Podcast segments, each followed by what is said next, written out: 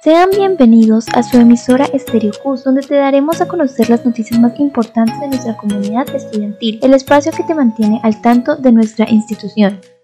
Bienvenidos a nuestro programa Sembrando Conciencia, en el cual te haremos noticias de nuestra comunidad educativa, al igual que programas en los cuales te mantendremos informados de los diferentes acontecimientos.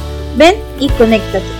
Hola, ¿qué tal amigos? Bienvenidos a su programa favorito Sembrando Conciencia. Una vez más, los invitamos a ser parte de esta gran experiencia que te ayudará a comprender y cuidar el entorno en el que vives. El día de hoy les traemos información con respecto a desastres naturales y algunos consejos para afrontar estos eventos catastróficos. Escogimos este tema ya que se considera como desastre natural a todo evento fuera de control que rápidamente desorganiza los patrones cotidianos de vida y que deja a la población sin protección frente a condiciones ambientales desfavorables. Luego de un desastre ambiental pueden ocurrir cambios radicales o de poca consideración en las condiciones vinculadas con la salud ambiental. Estos cambios dependen del tipo y magnitud de los daños y de la efectividad de las medidas de control implementadas como respuesta. Sigue en sintonía, no te pierdas ni un minuto de nuestra programación. ¿Qué está pasando ahora respecto a los terremotos y desastres naturales? ¿Por qué tener el kit es importante?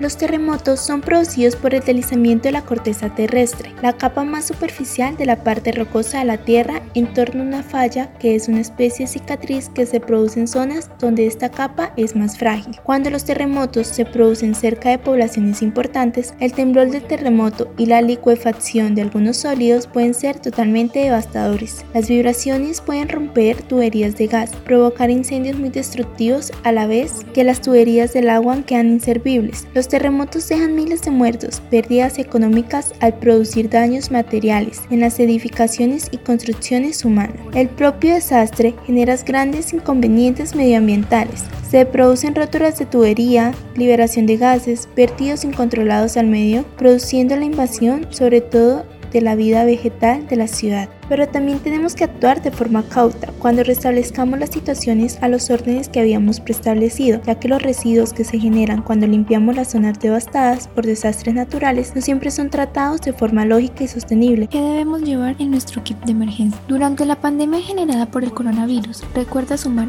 alcohol, gel, mascarillas y guantes para tu grupo familiar junto con las provisiones Agua considera 2 litros por persona al día, incluyendo botellas chicas que son más fáciles de trasladar, comida enlatada, barras energéticas y comida deshidratada.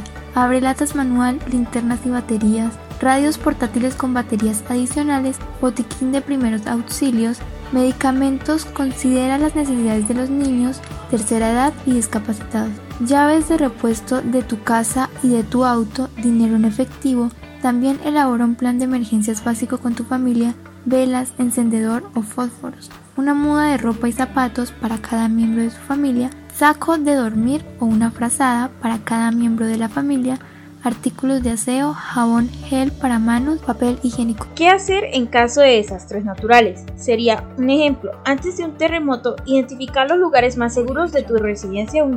Los marcos de las puertas o muebles resistentes son los lugares recomendados para proteger estos casos. Siempre ten un botiquín de primeros auxilios en un lugar estratégico y seguro. Elabora un plan para saber qué hacer y dónde encontrarte con tus compañeros tras el temblor. Generalmente, las universidades y colegios tienen planes diseñados para estas durante un terremoto, asegúrate de mantener en calma y no correr ni inducir el pánico en otras personas. Aléjate de las ventanas de vidrios y de objetos que puedan caer. Si estás en el exterior, localiza un área despejada lo más lejos posible de edificios, árboles. Busca un sitio resistente y seguro donde refugiarte y siempre Protege tu cabeza de las cosas que puedan caer a tu alrededor. Después de un terremoto, enciende la radio y sigue las instrucciones recomendadas por las autoridades. No te alarmes tenerse lejos de postes, edificios, cables eléctricos y árboles que ya que pueden haber pequeños terremotos secundarios. Si hay heridos cercanos, pide auxilio vía móvil a los cuerpos de socorro. Procurar mantener el control y asegúrate de que las personas afectadas permanezcan conscientes y tranquilas ante la situación. Revisa las fuentes de gas,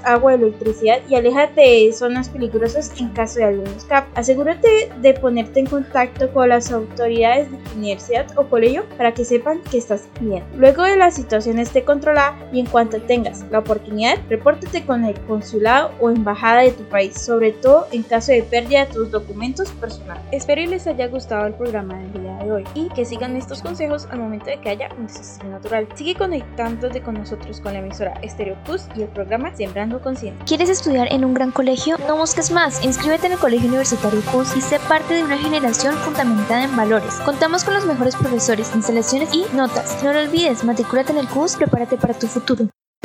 Los medios de comunicación son un reflejo de sociedad libre, donde podemos elegir la información recibida a cualquier medio, y qué mejor que en Cosa Estéreo.